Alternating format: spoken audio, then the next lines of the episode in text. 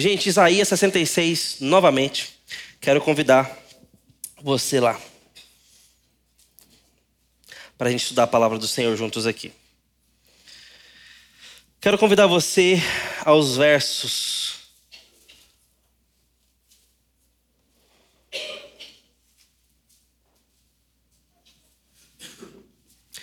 Vamos ler do 5 até o versículo de número 13, tá bom? Diz assim a palavra do Senhor, Isaías 66, 5 a 13. Escutem a palavra do Senhor, vocês que tremem diante da sua palavra. Os irmãos de vocês os odeiam e os rejeitam por causa do amor de vocês pelo meu nome. Eles dizem: Que o Senhor mostre a sua glória para que vejamos a alegria de vocês mas eles é que serão envergonhados. Voz de grande tumulto virá da cidade, voz do templo, voz do Senhor, que dá a devida retribuição aos seus inimigos. Antes de entrar em trabalho de parto, deu à luz. Antes que lhe viessem as dores, teve um menino. Quem já ouviu uma coisa dessa? Quem já viu algo assim? Será que um país pode nascer num só dia? Será que uma nação pode nascer de uma só vez? Pois Sião, antes que lhe viessem as dores, deu à luz a seus filhos. Será que eu faria vir as dores de parto sem fazer com que o filho nasça? Diz o Senhor. Será que eu, que faço nascer fecharia o ventre da mãe?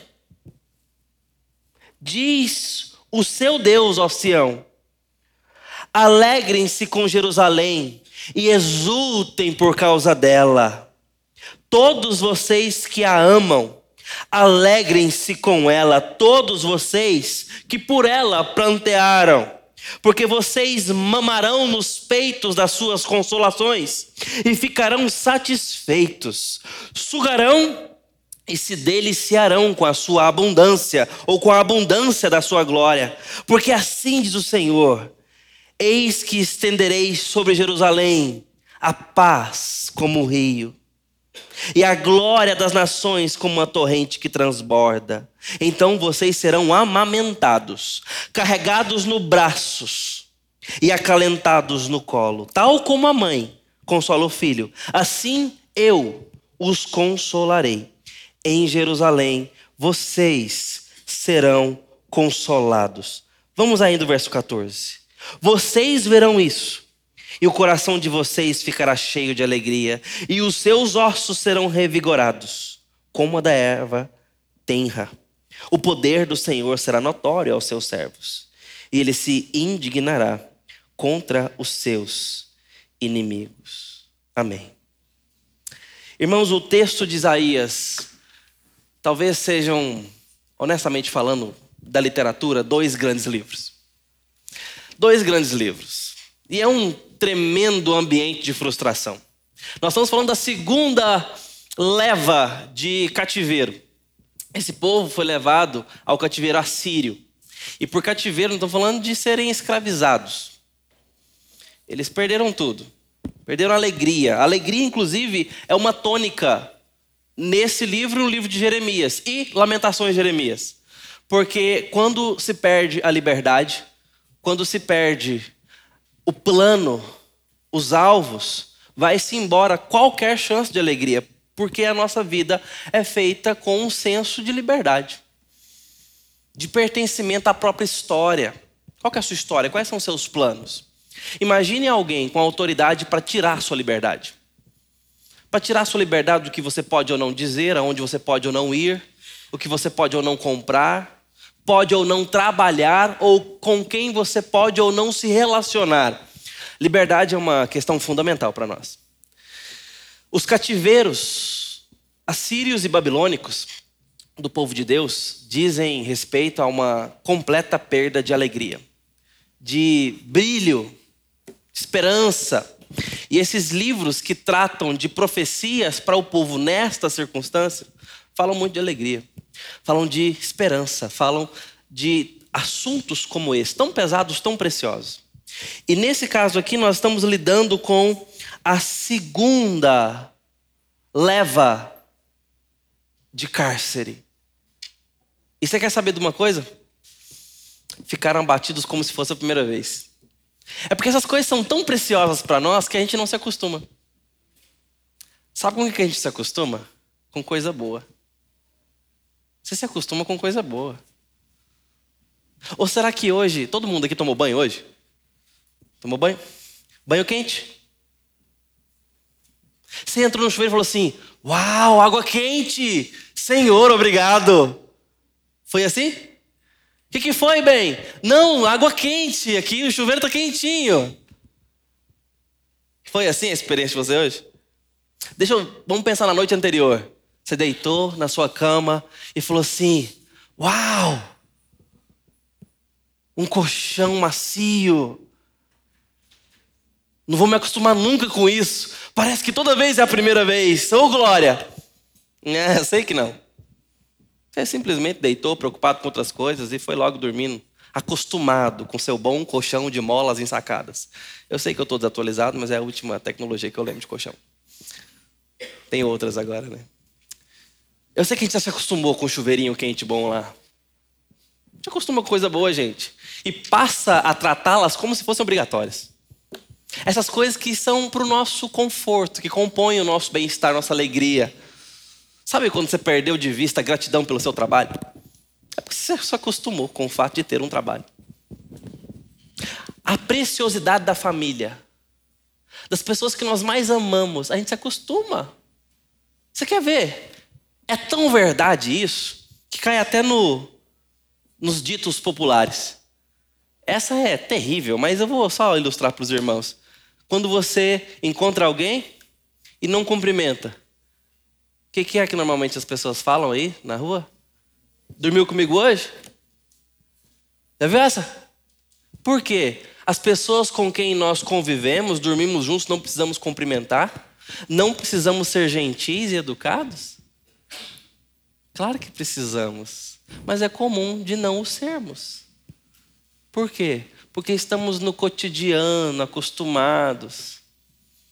Parece que nem lembramos que precisamos ser gentis.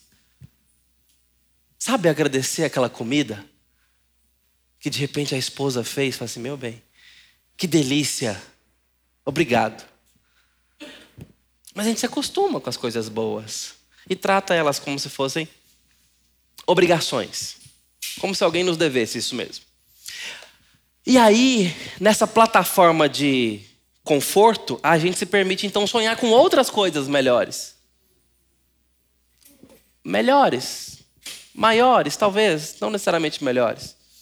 Mas aí a gente sonha com projetos pessoais. Eu já tenho cama, chuveiro. E o emprego? Então agora eu vou pensar em adquirir uma casa, quem sabe ter um plano de férias para curtir com a família. Trocar meu automóvel, sei lá, alguma coisa. Um plano de carreira. E a gente se permite sonhar com outras coisas. Eu estou fazendo esse exercício com os irmãos, sabe por quê? Porque esses nossos irmãos aqui perderam tudo isso. Eles não têm, permita-me o anacronismo a título de ilustração, o chuveiro quente.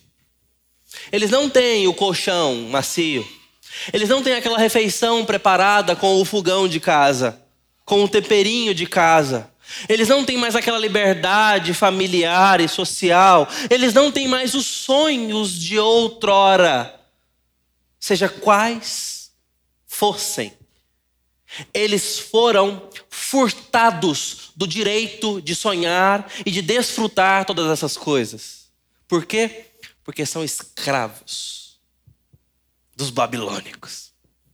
Um povo ruim, sanguinário, violento, que odeia o povo de Deus, que odeia o nome do Deus de Sião, de Jerusalém. E Deus está por trás de tudo isso. Sabe por quê? Isaías tem um tema central.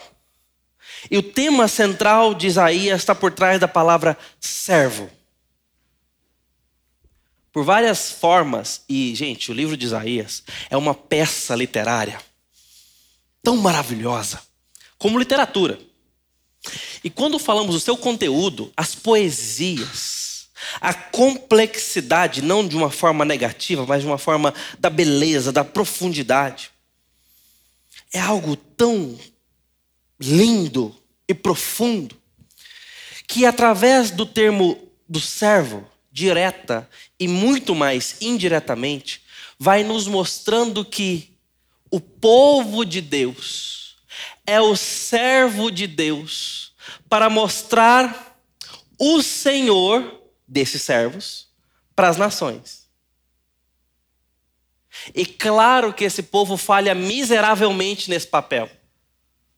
E talvez por isso que dentro desse livro nós temos o capítulo 53, para mostrar que existe um servo sofredor que sofre de um jeito tão excelente que esse servo cumpre a vontade de Deus e mostra Deus ao mundo.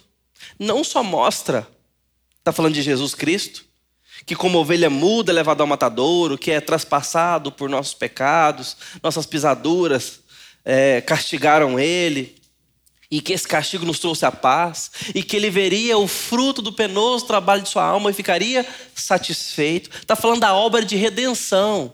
O Cristo que vai para a cruz, que viria para a cruz futuramente, perdoaria pecados, e perdoando pecados, adotaria filhos e filhas para Deus. Certo? Esse é o plano de salvação que Deus providenciou através de Cristo.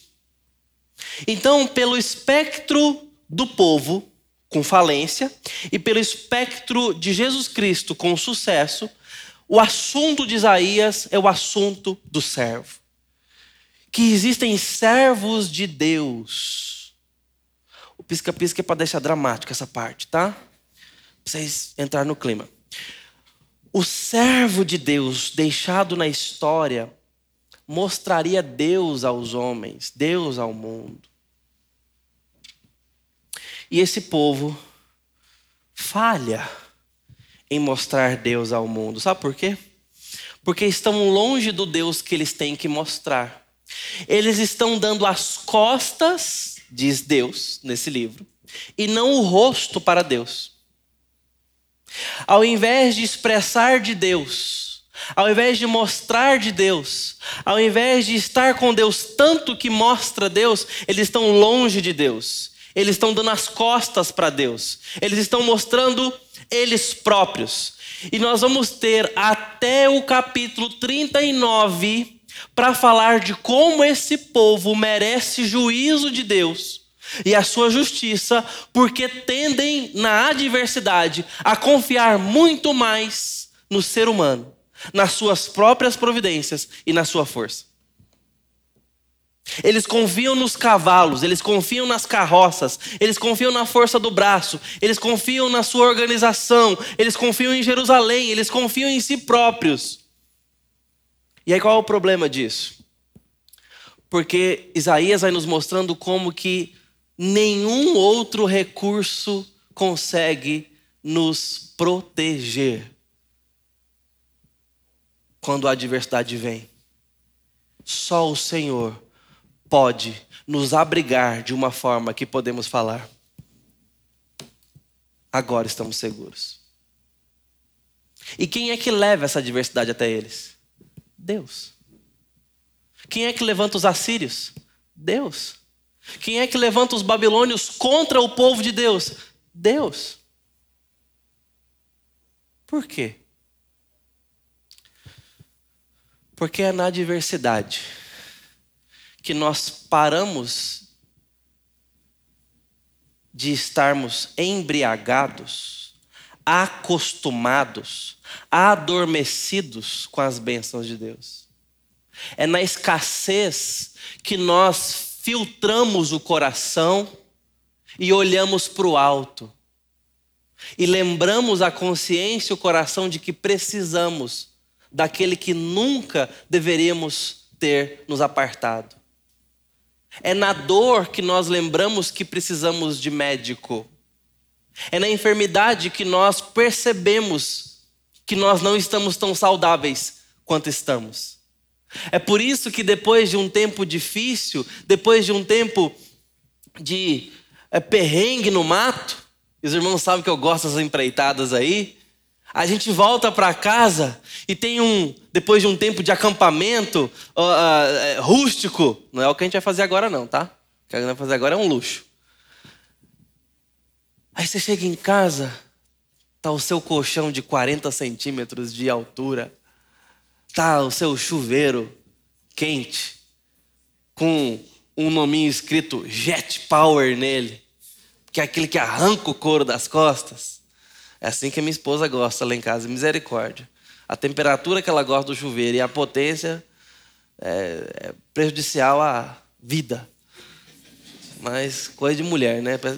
Tem couro grosso.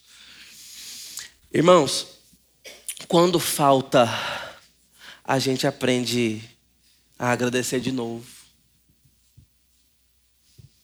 Quando nós percebemos que não tem, aí a gente passa a valorizar. É justamente nesse ambiente de escassez, de quebrantamento, de um povo que esqueceu do seu Deus, que Deus preparou a casa todinha para começar agora, dos capítulos 40 em diante, até o 66. Daqui para frente é um outro livro onde Deus já puxou a orelha, já foi duro, já falou do seu governo acima do governo humano, já mostrou a sua justiça, sua mão dura, quebrando, quebrantando, sua santidade, sua justiça. Mas nesse momento agora, quando ele entra nessa segunda metade do livro, até o capítulo 66, nós vamos ter uma mudança de conteúdo. E aqui nós vamos ter a principal fala de uma mãe cansada dentro de casa com as repetidas desobediências e ingratidão da família. O dia que eu desaparecer, vocês vão dar, valorizar. Hã? Já escutou isso da sua mãe? Já escutou isso da sua mulher? O dia que eu sumir, vocês vão dar falta, né? Porque a gente só sente falta mesmo quando somos lembrados de que não deveríamos ter nos acostumado com coisas tão boas. E é nesse momento em que Deus se permite ser chamado de mãe. Porque quando o povo está desconsolado, sem esperança, com uma vida muito difícil, Deus quer mostrar que Ele é a base da alegria daquele povo. E que aquele povo precisa dele mais do que de Jerusalém, mais do que de Sião, mais do que os sonhos de volta, mais do que o conforto de volta, mais do que os planos, mais do que qualquer coisa que se perdeu. Qual é o seu ponto hoje? O que o seu coração mais deseja? O que você mais está perseguindo? O que você mais está tentando proteger? O que você mais está buscando? Veja a ótica do seu coração. O que é mais precioso? O que está mais doendo hoje? O que está mais faltando? Ou o que você tem mais medo de perder? Preste bem atenção nisso. É nesse ponto que esse texto pode falar com você. Porque você pode perder essas coisas. Você pode ficar sem elas. Nós perdemos pessoas, nós perdemos recursos, nós perdemos sonhos, nós perdemos as coisas, as coisas se vão. Tem muita coisa que não é eterna, valiosíssima do nosso lado hoje, ao nosso redor e no nosso coração. Tem muitas coisas que perecem, que quebram, que se dissolvem e que morrem. Não são eternas, do ponto de vista da história. Nós ainda vamos ter muitas despedidas, muitas perdas. Qual é o ponto do seu coração? Eu quero que você entenda isso, porque Deus fez com que esse povo perdesse muito. para que eles fossem colocados no lugar certo, com o olhar certo, para o alvo certo. Deus. Esse Deus que se permite ser chamado de tantos nomes na Escritura. É um Deus que se permite ser como águia, em Deuteronômio 32, um rochedo escudo, escudo e refúgio, no Salmo 18, como fogo consumidor, lá na carta aos Hebreus, é luz, como 1 João fala, é verbo, como ainda João fala, é amor, ainda em 1 João. É um Deus que é chamado de Pai, porque agora ele não é como Pai, ele é Pai. É um general, é um leão. E tantas outras figuras são colocadas para que a gente possa aprender algo a respeito dele para nossa circunstância. Mas nesse momento, nesse momento tão especial do povo de Deus, de tamanha dor, desconsolo, de falência moral e social.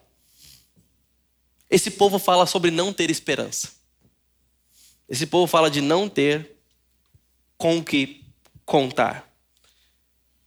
E a primeira metade desse livro nos levanta muitas indagações. Poderia Jerusalém voltar a ter a alegria que ela teve? Poderia um dia a gente voltar a sonhar como a gente sonhava? A ser como a gente era. Quando nós perdemos pessoas queridas, não é esta a maior pergunta do nosso coração? Será que a vida um dia vai voltar a ter o brilho que tinha? Não é? Porque é uma fratura irreparável. São perguntas legítimas que nascem da dor. Estou citando essa mas existem tantas outras. Certamente essa é uma das mais agudas e agressivas, a da perda pessoal. Jerusalém está passando por isso com seus filhos. Os servos falidos. E é nessa circunstância que Deus preparou a casa, retoma o raciocínio com os irmãos, para dizer o seguinte: Eu quero consolar vocês, e não com tapinhas nas costas mas com firme e sólida esperança. A nossa esperança crê e sabe. A nossa esperança não é como quem torce, é como quem acredita e sabe. É por isso que Pedro vai nos ensinar a dar razão da nossa esperança. Isso não quer dizer, por outro lado, que a nossa fé não seja pautada ainda em coisas que não estamos vendo. Sim, ela é. E nesse caso, ainda é. No caso aqui de Isaías, no caso desse contexto.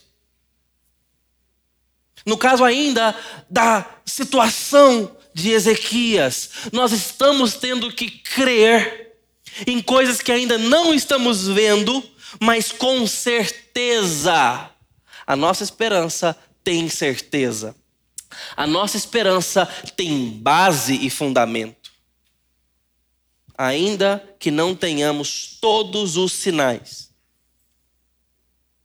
E então Deus começa a falar aqui que ele se permite ser visto como uma mãe. E nós chegamos no ponto de um Deus Pai mostrar o seu desenho, a sua criação do feminino e da maternidade, como propósitos dele na terra.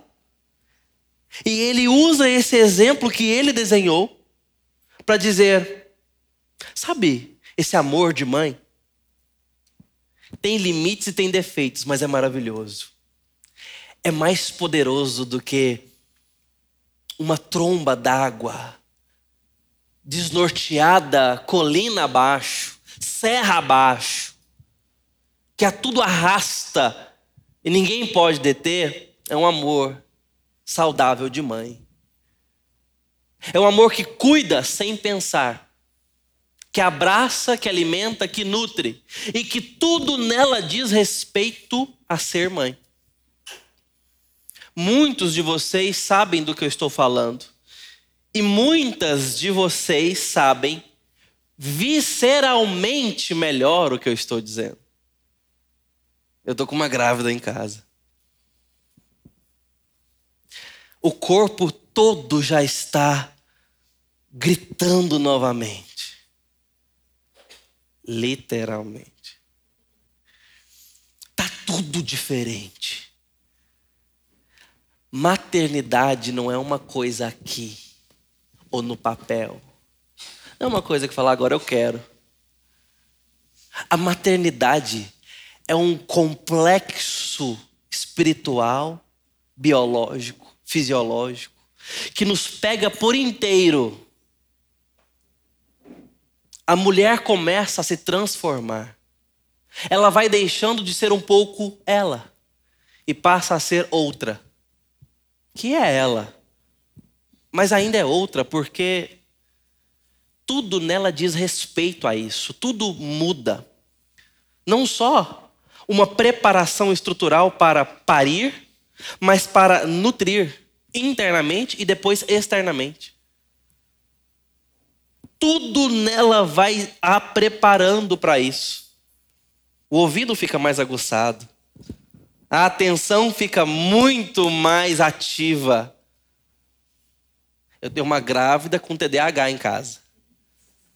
Esquece TDAH para grávida. Eu nunca vi um hiperfoco tão grande na maternidade. Tudo está devidamente planejado. Esquece-se do resto.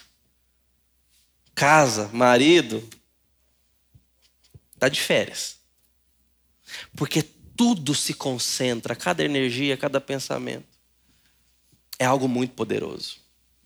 E quando nasce, aí tudo faz sentido penoso, difícil, mas contundente. São os plugs certos. E aquela criatura que nasceu sabe muito bem o que tem que fazer.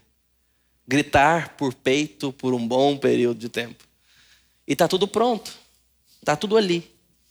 Então vai chorar, vai amamentar, vai ter movimentos voluntários e involuntários de sucção, de nutrição. Tudo perfeito para essa mecânica, mas também espiritualidade, relação, elo, conexão. Agora, uma mãe não foi desenhada para ser solitária. Ela foi desenhada para ser apoiada. Ela foi desenhada para estar em família. Esse é o ideal. A gente sabe que muita coisa pode fazer com que a nossa vida não seja assim que a gente tenha maternidades solitárias e muito penosas.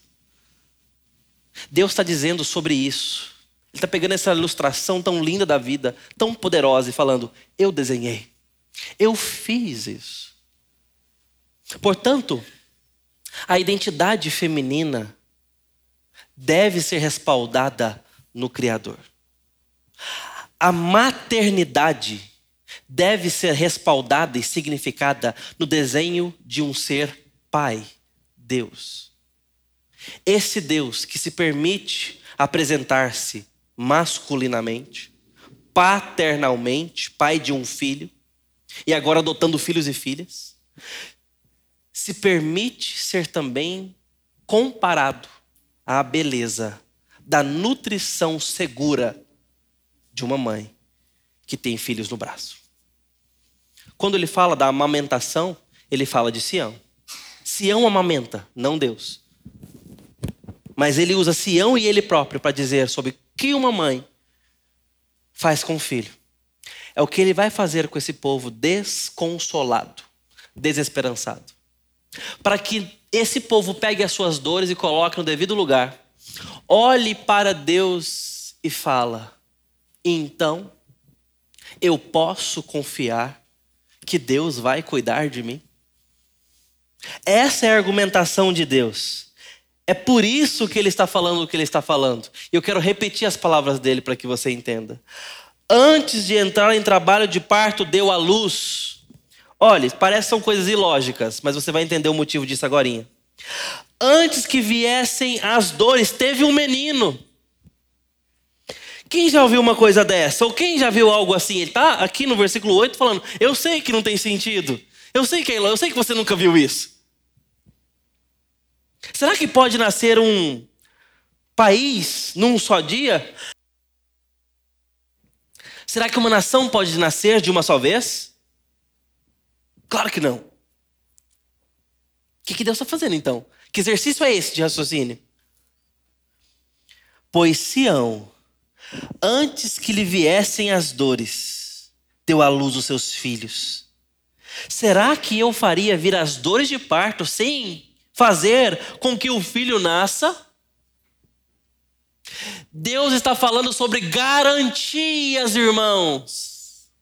Aqueles que confiam nele, aqueles que são seus filhos, têm pai no mundo. E serão consolados, ainda que os dias sejam duros.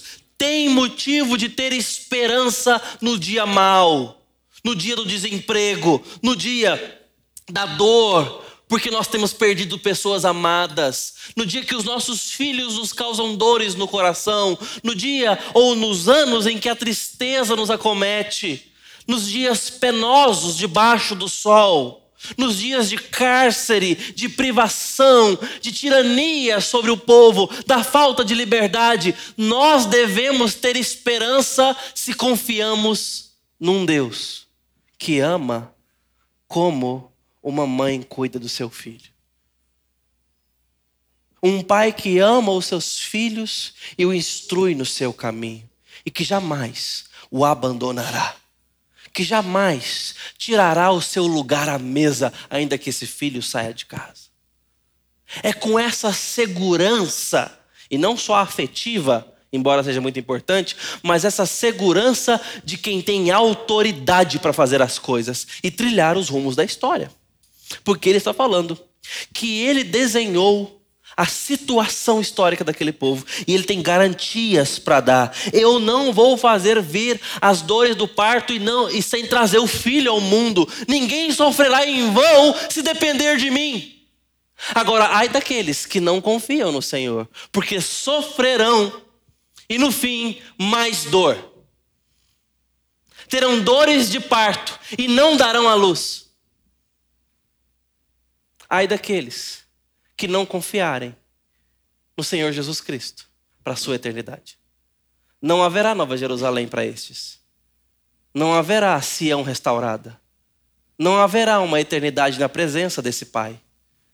Haverá mais dor, mais pranto. Para estes, o ranger de dentes não cessará. Precisamos estar no Senhor. Agora, se estivermos, há uma nova Jerusalém. Há consolo para agora e para depois. E nós precisamos falar sobre a volta do Senhor Jesus. Nós temos que parar de viver como se não crêssemos que de fato Jesus vai voltar e vai restaurar todas as coisas. E uma nova realidade será consumada um novo, não apenas país, um novo sistema, mas também um novo mundo. Você crê nisso? Você aguarda isso? Você está seguro para esse momento de alegria? Porque um dia nossas dores terão fim, porque nós temos esse Pai no mundo.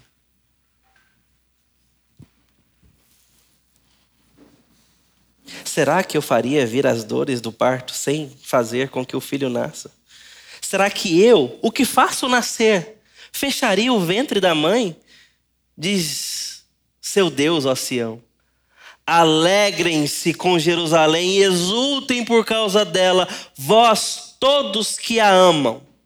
Alegrem-se com ela, todos vocês que por ela prantearam, porque vocês mamarão nos peitos das suas consolações e ficarão satisfeitos. Sugarão e se deliciarão com a abundância da sua glória, porque eu vou estender a paz como um rio sobre Jerusalém. Eu vou fazer isso. Eu estou planejando isso. Pode chorar agora. Só não pode chorar sem esperança de consolo, porque eu estou cuidando de você. Assim, nós podemos suportar o dia mal. Por causa dessa verdade, você e eu podemos atravessar dias difíceis, porque tem esperança de dias melhores. Certeza, Deus aqui está sendo bem arrojado e agressivo na sua argumentação. Ele não está aberto a negociações.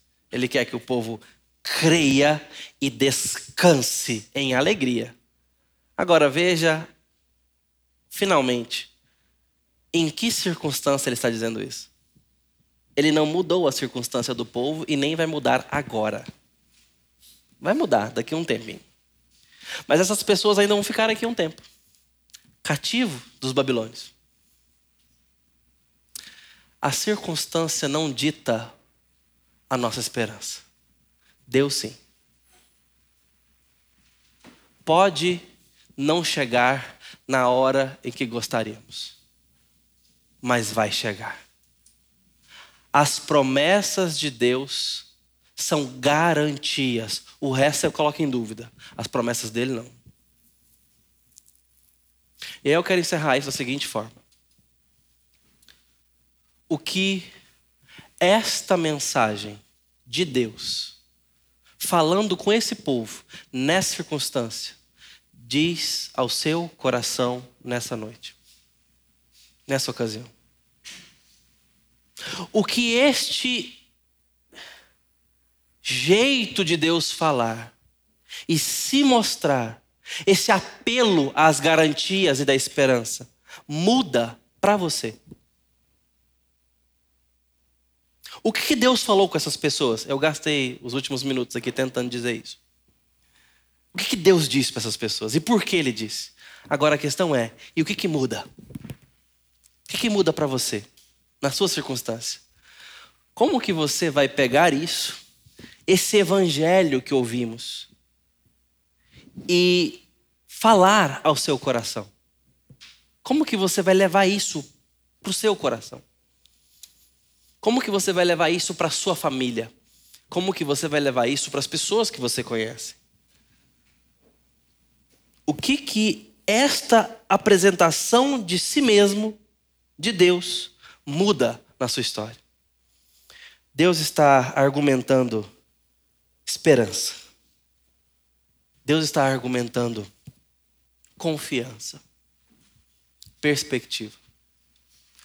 A sua e a minha também podem ser moldadas ao ver Deus se apresentar no livro de Isaías. Que tenhamos mais esperança.